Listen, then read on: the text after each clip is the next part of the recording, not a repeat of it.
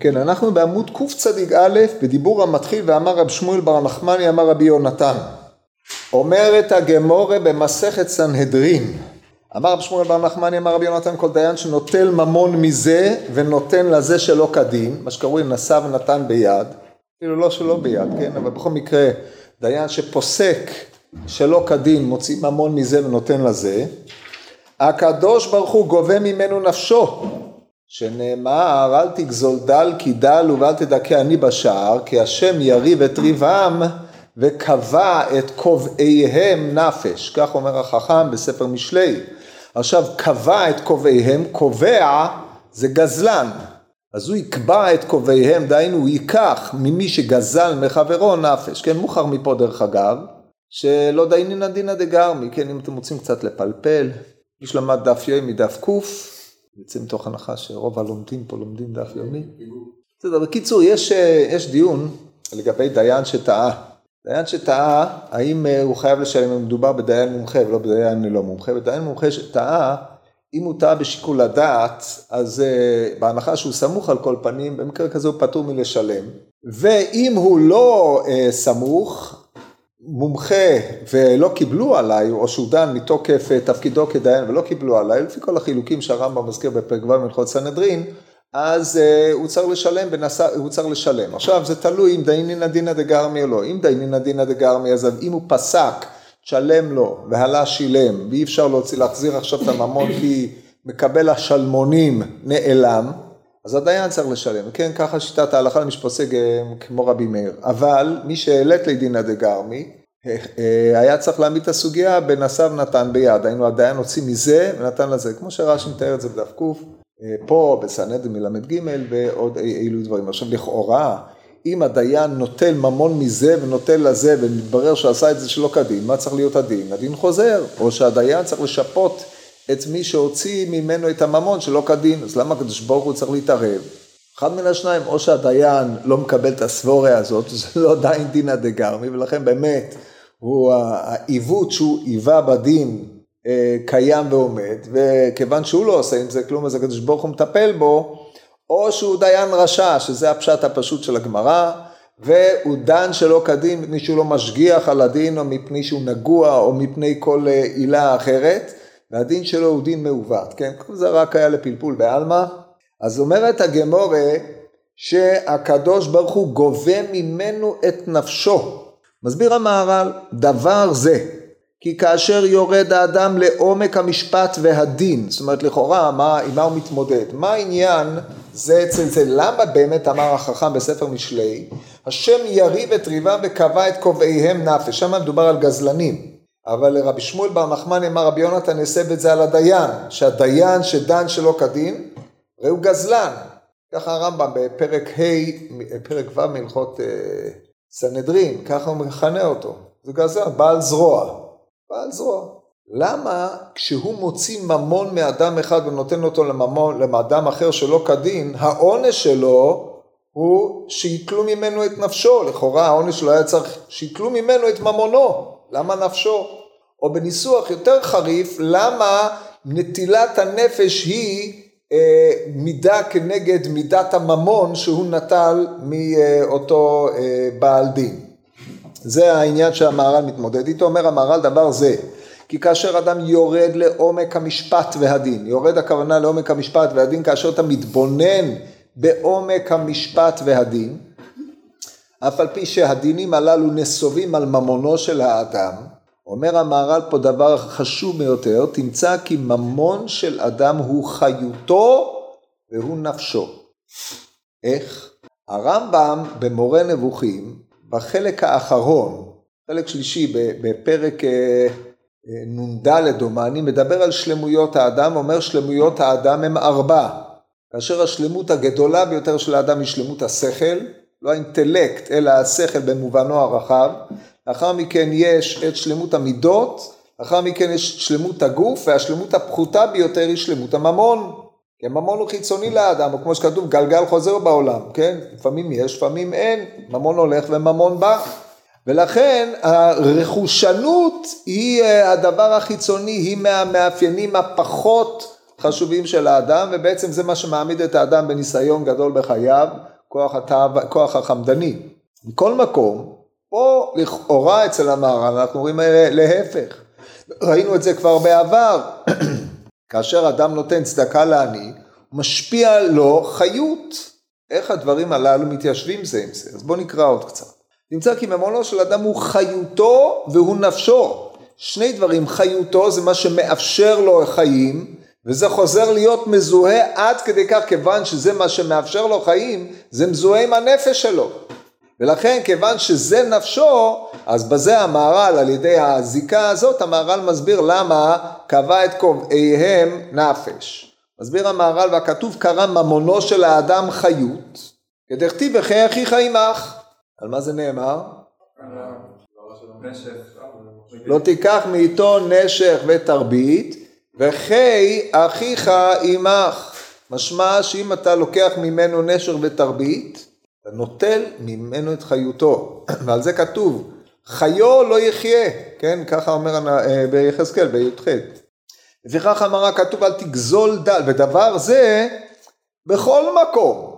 זאת אומרת, זה שיש ראייה אחת, זה, יש עוד הרבה ראיות. למה? אז בפשטות, הממון של האדם, הרי האני חשוב כמת, מה עושה אותו כמת? זה שאין לו אמצעי קיום, זה שקיומו תלוי כל כולו באחרים. ברגע שאתה לוקח ממישהו את פרנסתו, את אמצעי הקיום הבסיסי שלו ואתה מזקיק אותו לצור... לאחרים, אתה ממית אותו. אמר דיבר על זה כבר, דיברנו על זה גם בעבר, על האני החשוב כמת. זה תדמית של האדם בעיני עצמו. זה שאדם נזקק לאחרים, זה בושה שאין כדוגמתה. אז סומקה ואתי חיברה. זה כמו מוות. תלותו של האדם באחרים זה מהדברים הנוראים ביותר שיש. מבחינת האדם. זה אומנם אמצעי לשיבור המידות, אבל האני מידותיו שבורות עד כדי כך שאין לו ברירה אלא להחציף פנים בשביל לקבל את מה שהוא רוצה. אבל זה המצב. אז ברגע שמדובר פה בדין שהדיין לקח ממון, הוציא ממון מאדם שלא כדין, לא מדובר בעשיר מופלג, אלא בעלמא, אפילו בעני, ובזה הוא שבר את מטה לחמו, השפיל אותו, בעיני האחרים, הפך אותו להיות נזקק לצורכיהם של אחרים, הוא הרג אותו, נטל את חיותו.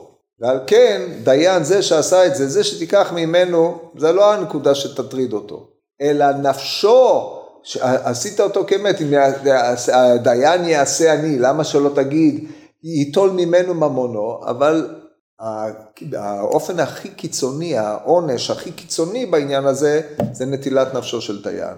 להורות עד כמה חמור הדבר. לא תמיד נכון, ספציפית בדוגמה של אני. לא הבנתי. במקרה של אני, שעדיין לוקח ממנו את הכסף, זה נותן לו את האחריות, אבל אם האדם הוא לא אני. זה בשביל זה אמרתי. קודם כל נתחיל במקרה הזה.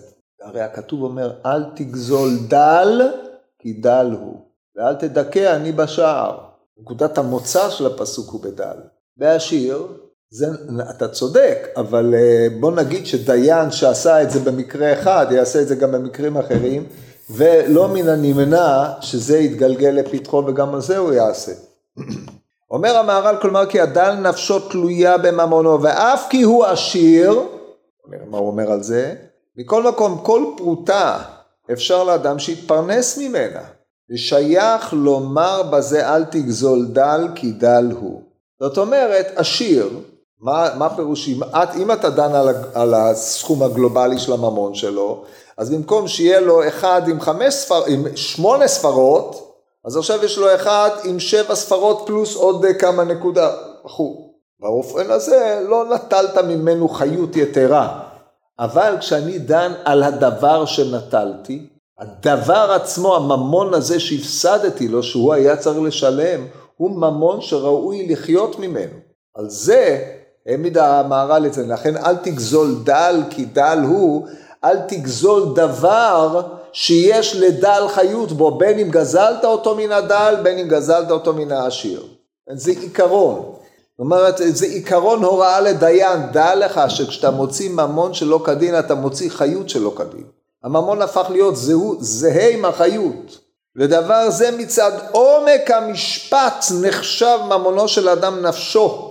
מה הפשט בדבר הזה? מה זה עומק המשפט ולמה זה נשב נפשו?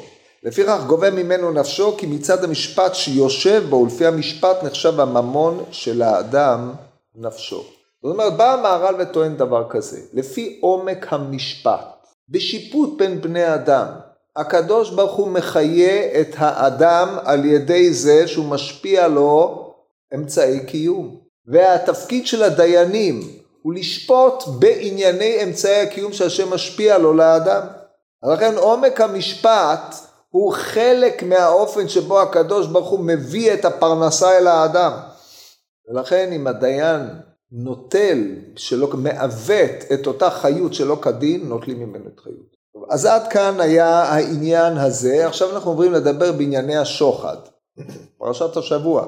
לא תטה משפט לא תיקח, לא תכיר פנים לא תיקח שוחד כי השוחד יעבר עיני חכמים ויסלף דברי צדיקים. זה, זה, זה בשופטים, כן? זה, זה הפסוק שאנחנו צריכים.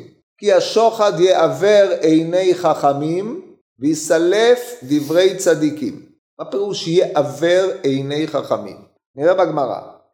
במסכת כתובות בפרק בת שם הגמרא עוסקת הרבה בכל סוגיות השוחד.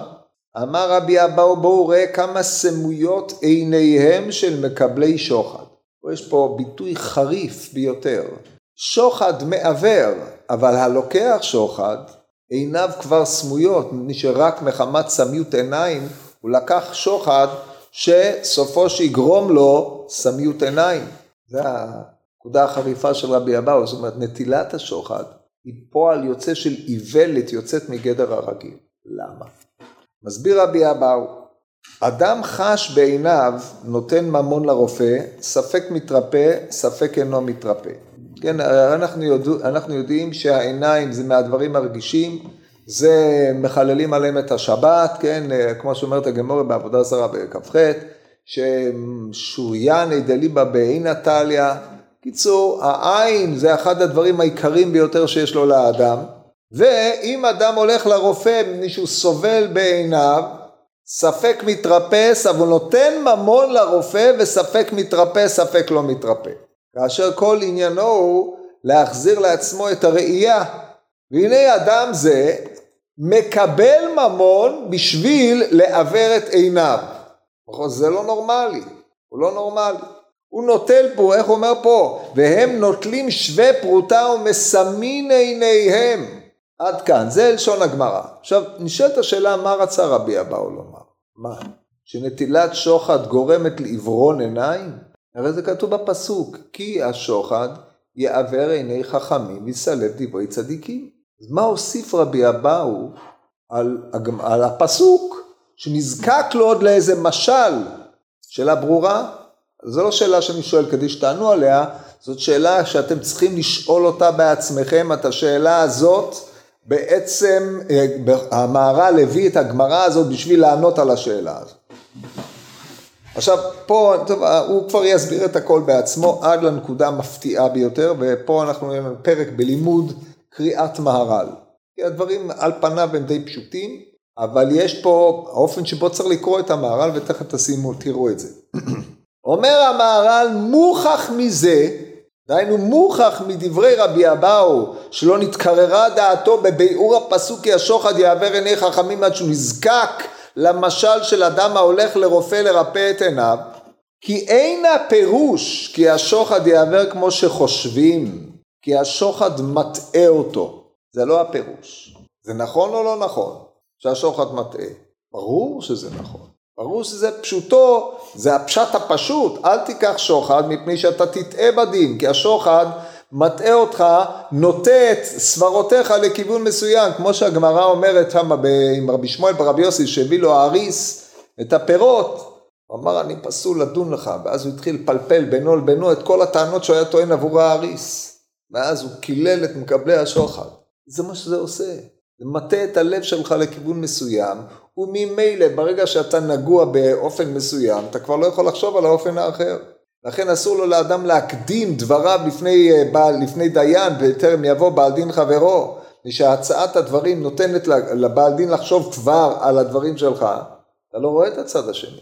יש עוד כל מיני אופני שוחד במי שעשה לך טובה, אם אתה חייב לו משהו, אם אתה חייב לאיזה אג'נדה משהו, אם מישהו מהצד סידר לך, קיבלת, או אתה נשוי למישהו שיש לך אינטרס לקדם אותו, והמשפט הוא נגד מישהו מהמשרד, המשפט, המשרד שלו, ומקרים שאנחנו לא שמענו עליהם מעולם, אבל אתם יכולים לדמות בעצמכם איך הלב אפילו לא תמיד במודע נוטה להצדיק.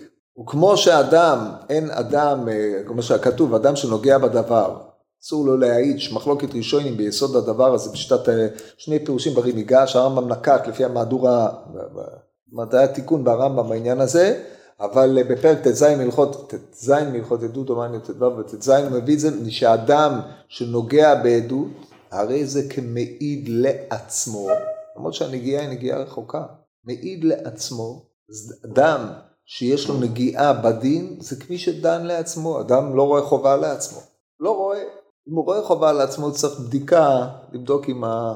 כן, כי אדם לה... הוא לא אמור להזיק לעצמו. אז לכן באופן הזה לקיחת שוחד זה דבר חמור ביותר. אז אומר המהר"ל, אל תטעה לחשוב שהבעיה המרכזית בשוחד, שזה מטעה את שיקול הדעת שלך. בדין. לא, הרבה יותר חמור, בשביל זה הוא הביא את הגמרא. מוכח מזה כי אין הפירוש כי השוחד יעבר כמו שחושבים כי השוחד מטעה אותו, רק הכתוב הוא כמשמעו. זאת אומרת היינו חושבים שהכתוב הוא לא כמשמעו, אלא משתמש במונח יעבר עיני חכמים כלשון המשלייית למעוות את שיקול דעתם בדין, אומר המהר"ל לא, כתוב הוא כמשמעו כי השוחד יעבר עיני חכמים שגורם למקבלי שוחד שיהיו עיוורים. שאם לא כן, למה כתיב כי השוחד יעבר, ולא הווה צריך למכתא בקרא מידי דהווה סברה, או הווה צריך למכתא בקרא מידי דהווה סבורה בלבד, אלא כי השוחד מעוור עיני חכמים כמשמעו, זאת אומרת אם בעצם, אם נטילת השוחד לא, לא פועל אלא הטעיה בשיקולי הדעת שלך במשפט, אז למה כתוב אף כי בלשון יעוור עיני חכמים? מטעה אלא ודאי מהמקרא כמשמעו מעוור עיניו ממש. עד כדי כך מגיעים הדברים. שכותב המהר"ל, אלא כי השוחד מעוור עיני חכמים כמשמעו וראוי לזה בעל שוחד, מידה כנגד מידה. למה? כי מאחר שהיה מעוור עיני עצמו בדין. מה זה מעוור עיני עצמו בדין? שבנטילת שוחד הוא מעוור עיני עצמו בדין, בדין המסוים הזה, דהיינו, מטעה את עצמו מפני שברגע שנטלת שוחד עיוותת את שיקול הדעת הנקי שלך, אז בדין המסוים הזה בוודאי עיוורת עיני עצמך. מידה כנגד מידה, אומר המהר"ל, ראוי שיהיה עיוור לגמרי ממש. שימו לב להדגשות, לגמרי, דהיינו לא רק בדין, ממש, ממש בעיני הבשר, כפי שהוא תכף יגיד, כי יימשכו הדברים הגשמיים שהוא עין ממש אחר הדברים השכליים.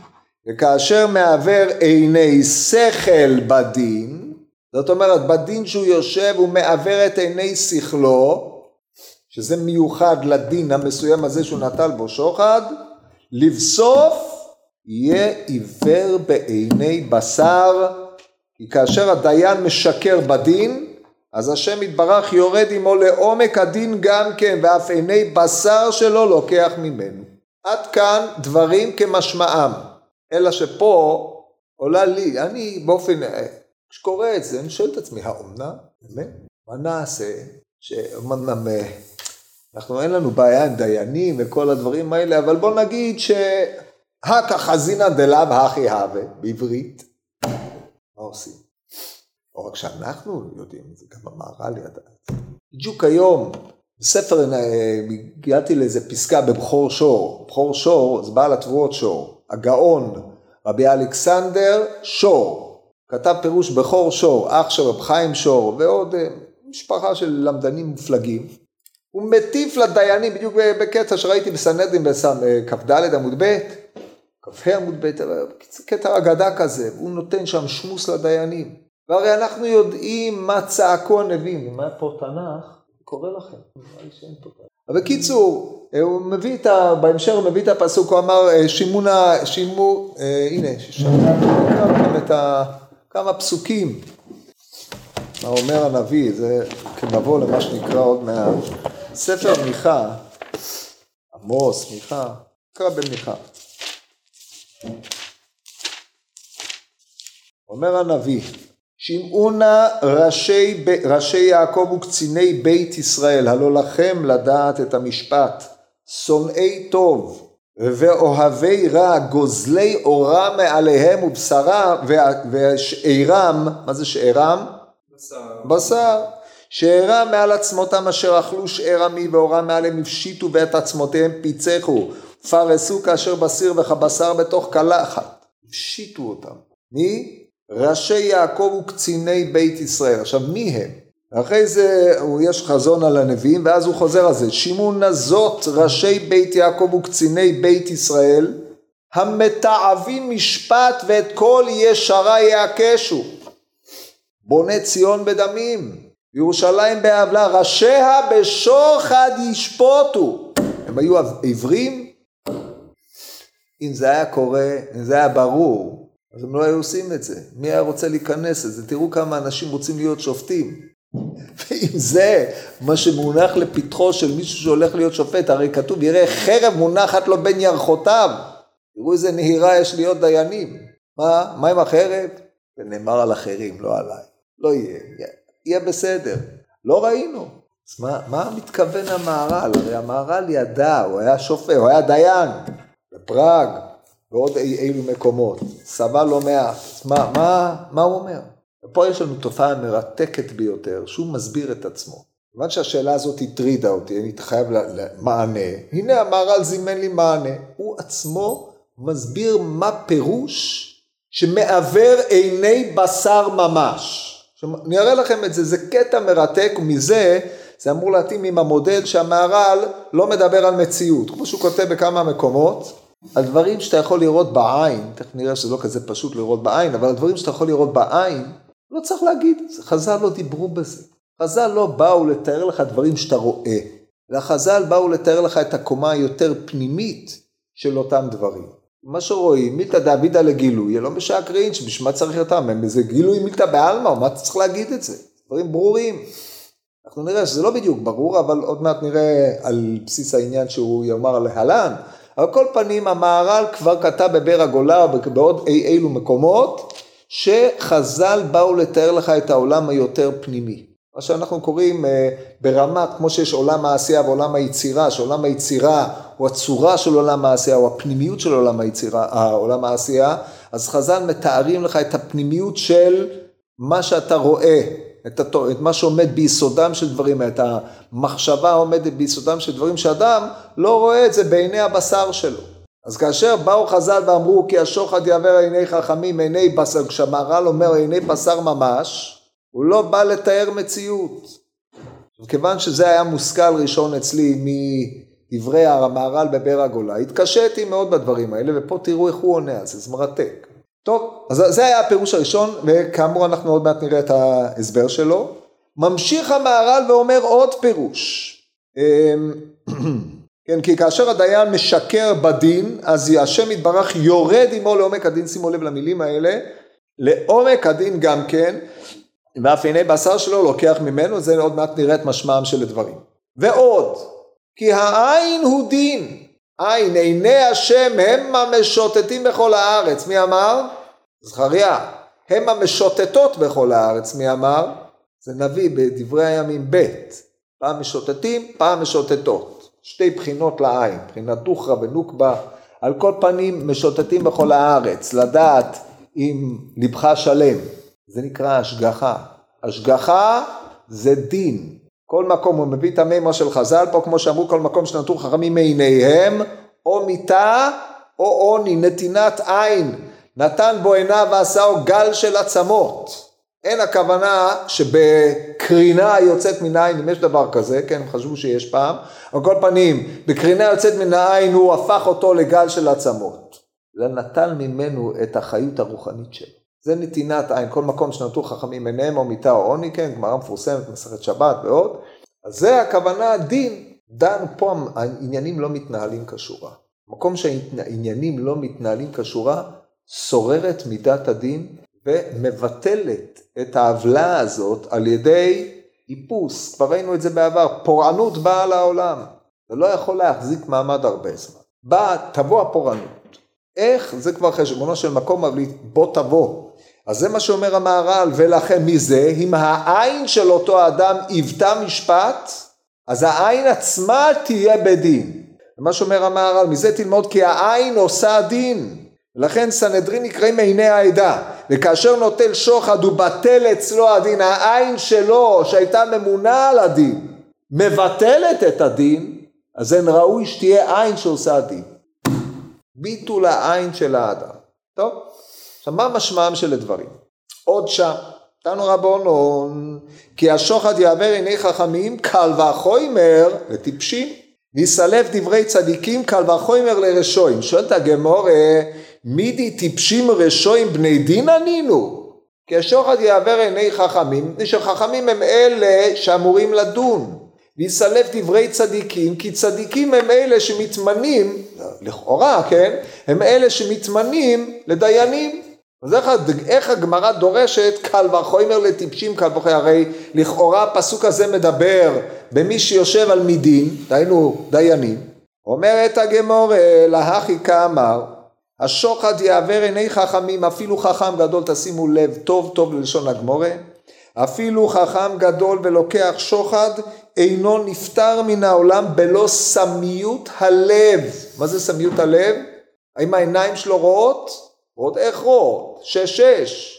אין לו משקפיים עד גיל מאה. אבל הלב שלו סמוי, מסומא, הלב שלו לא רואה. והרי כמו שאמרנו, יש זיקה ותלות בין העיניים לבין הלב. כאשר הלב, שזה המחשבה של האדם, לב, כן, על שם המחשבה, בשיתוף שם לב המורה, לב יש לו כמה עניינים, זה הרצון, ביטוי לרצון, ביטוי למחשבת האדם, כאשר המחשבה הפנימית שלו סמויה, מה האינפורמציה שלכאורה באה לו דרך העיניים מתעוותת לחלוטין. תכף נסביר את זה. ויסלף דברי צדיקים, אלא אפילו צדיק גמור ולוקח שוחד ולא נפטר מן העולם בלא טירוף הדעת. זה כן, סמיות הלב וטירוף הדעת ראינו, ועוד איך ראינו. לצערנו אנחנו רואים כל הזמן. תכף תראו את מה אומר המהר"ל. רצה לומר. עכשיו שימו לב לדקדוק הלשון. רצה לומר כמו שאמרנו. זאת אומרת בפסקה הזאת הוא הולך להביא ראייה למה שהוא אמר בפסקה הקודמת. ואכן הדברים מתעשרים מתוך זיקות לשוניות מובהקות, כי החוטא בדין, שימו לב ללשונו פה, יורד עמו השם יתברך גם כן לעומק הדין, כן, נחזור אחורה, זה מה שאמר המהר"ל, כי כאשר הדיין משקר בדין, אז השם יתברך יורד עמו לעומק הדין גם כן, ואף עיני בשר שלו לוקח ממנו, אז עכשיו הוא הולך להסביר את זה, כי זה כמו שאמרנו, בואו נראה מה הוא מסביר.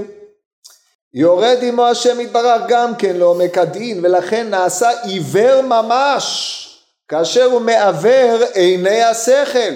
זה פירוש מה שהגמרא אמרה סמיות הלב עיוור ממש? לא דבר. ממשיך המהר"ל ואומר ואת הצדיק שאיתו היושר והצדק זה מאפיין את הצדיק יש לו את היושר מידת היושר והצדק דיברנו הרבה פעמים על היושר והצדק דהיינו הוא ממוצע לא נותן לו לימין ולא לשמאל. לכן יש איתו את היושר, מתוך שיש איתו את היושר, הוא מנכיח את הצדק, הוא משפיע, מתוך הישרות, עדיין הוא קו האמצע, זה נקרא קו היושר שעולה עד רום המעלות ויורד אצל האדם מהשכל, השפע ששופע עליו, יורד איתו דרך המידות עד ההנהגה המעשית שזה הצדק. וצור זה טירוף הדעת, כי היושר, זה בעולם הפנימיות אנחנו מחלקים את ה... שלושה קווים, חסד, דין ורחמים. רחמים זה נקרא קו האמצע, קו היושר, עולה עד רום המעלות, דרך הדעת, דעת הוא פנימיות תפארת, פנימיות של הלב, דהיינו המידות, ומושפע אל הכוח המשפיע של האדם כלפי חוץ. זה בחינת צדיק, שהוא משפיע את הצדק. אז לכן הדעת הוא הפנימיות של אותה המידה. עכשיו ברגע שהוא נוטל שוחד אז הוא מתעוות, היושר שלו מתעוות, ממילא יש לו טירוף של הדעת, כי הדעת הוא שורש היושר. זה מה שאומר המהר"ל פה.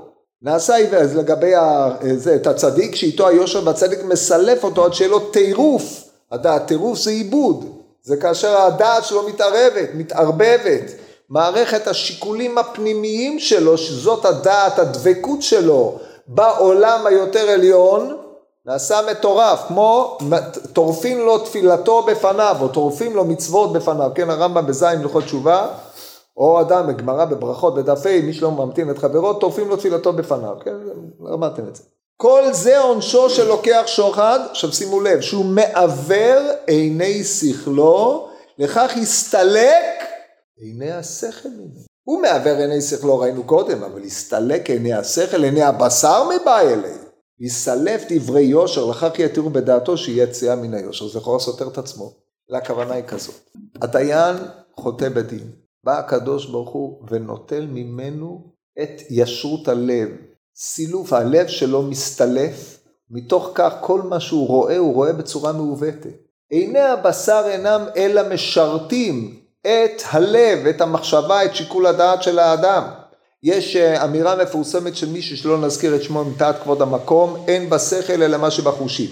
ואם אנחנו רואים מה שכתב הרב חובות הלבבות בשער הבחינה לגבי החושים שהם הדלתות שמהם האדם שואב את עולמו, הם המשרתים הנאמנים שאדם צריך להשתמש בהם בצורה נכונה, בשביל שיקול הדעת שלו, ברגע שמסתלף את שיקול דעתו של האדם, מתעוות הלב, הלב הוא סמוי, הוא לא רואה נכוחה, אז מה שהאינפורמציה באה לו מבחוץ, מקבלת פרשנות מעוותת לחלוטין. לא משנה מה שדומים, משפט, אתן לכם דוגמה כדי שתבינו את העניין הזה, הרי ביסודו של דבר אה, בחשיבה מדעית בסיסית, החשיבה המדעית מבוססת על ליקוט עובדות. גם הבנת מהי עובדה תלויה. עובדה היא איננה אה, כופה את עצמה לאדם לחלוטין, אלא יש לה הקשרים ויש כל מיני דברים כאלה, אבל באופן, באופן עקרוני יש מה שאנחנו קוראים עובדות אובייקטיביות, כמו שביארו את זה הלוגיקנים, האובייקטיבי זה איזושהי מציאות שהיא כופה את עצמה, כופה עליך מערך מחשבה מסוימת, מה שאין כן הסובייקטיבי. יש משפט שאנחנו מכירים אותו ונאמר וחוזר ונאמר ואנשים נוהגים על פיו, אל תיתן לעובדות לבלבל אותך. אני שמעתי את הדברים האלה, כן? זאת אומרת, בעצם העובדות הן חסרות משמעות. מה שחשוב זה מה שאני רוצה לראות, את, אני רוצה במציאות, אני אראה אותו. דוגמה מבהילה הרעיון שאי אפשר להימלט מלהזדעזע ממנה, זה קורבנות השלום. זוכר את זה באוטובוסים שהתפוצצו ב-1996, שהקריב פרס על בסיס חזון מזרח תיכון חדש שלו, האדם ההוזה, שבאמת הוא עבד, אה, עבד את השלום, זה היה האליל שלו, והוא עבד אותו והקריב קורבנות. מי שלא נסכים עם דעתו, למרות שאמרו לו, זה לא מסתדר, זה לא עובד, תשמע את מה הוא אומר, תשמע, לא, לא, לא, אתם לא מבינים נכון. המציאות היא זאת וזאת, ומה שאתם מפרשים, אתם מסלפים את המציאות. לא משנה מה יגידו, לא משנה איזה עובדות יגידו, תמיד יש איזה הסבר, כן? אג'נדה, שתמיד תכניס אותם לתוך איזושהי מסגרת יכולה להיות מטורפת עד כמה שלא תהיה, אבל זה, זה סילוף הדעת, זה סמיות הלב, ולכן הוא לא רואה כלום, שום דבר, לא משנה מה תראה לו, הוא לא רואה. זה עיני הבשר שלו מתעוורות, כי העיניים הם שרת ללב, בשביל זה יש לך עיניים. וברגע שהלב שלך סמוי, עיוור, הלב שלך מעוות, מה זה משנה מה תראה? כל מה שתראה זה ראייה למה שאתה אומר, כן? על זה אדם צריך להתפלל, הרי אמרתי לכם כמה פעמים את דברי הרמב"ם הללו המפורסמים בפרק ו', על זה היו מתפללים הנביאים הצדיקים, הורני השם דרכך, הלך בעמיתך, יחד לבבי לירא שמך. אדם צריך להיזהר לא, לא להיתקע, שהלב שלו לא יהיה מסולף, לא לקבל שוחד מכל מיני אנשים ומכל מיני, שוחד מחשבתי, כדי שתסתלף המחשבה שלו. כמה זהירות צריך להיזהר, כמה זהירות צריך להיזהר אדם כדי לזכות ליושר אינטלקטואלי, לדעת להגיד טעיתי. הוא קירה ואמורה עלי דברים שדרשתי בפניכם טעותם בידי. כמה אומץ צריך בשביל זה? כמה יושר צריך בשביל זה? כמה אדם לא מקבל שוחד צריך להיות בשביל זה? זה עיני הבשר של האדם. זה שהאדם רואה או לא רואה, מה זה משנה? הרי דקדוק לשון הכתוב ודאי מורה כך, כי השוחד יעוור חכמים. וכי יש הבדל בין עין של חכם לעין של טיפש. זה אותו מבנה, אותו פיזיולוגיה, אותו הכל. עין של חכם ועין של טיפש רואים שני עולמות. העולם של הטיפש, איך כתוב? נדמה, השיכורים העולם נדמה בפניהם כמישור. טיפשים הם לא שונים הרבה משיכורים. טיפש, מי שהלב שלו אטום, רואה רק את מה שהלב שלו מראה לו. לא משנה מה העין, איזה אינפורמציה העין מביאה מן העולם, היא עוברת איזשהו סילוף ומקבלת תמונה מעוותת לחלוטין. זה מה שהשוחד עושה לחכם.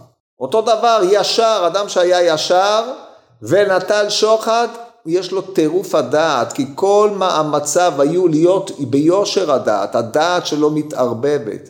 מכאן ואילך אין לו שיקול דעת נאות, זה הטירוף של הדעת. זה חומר השוחד.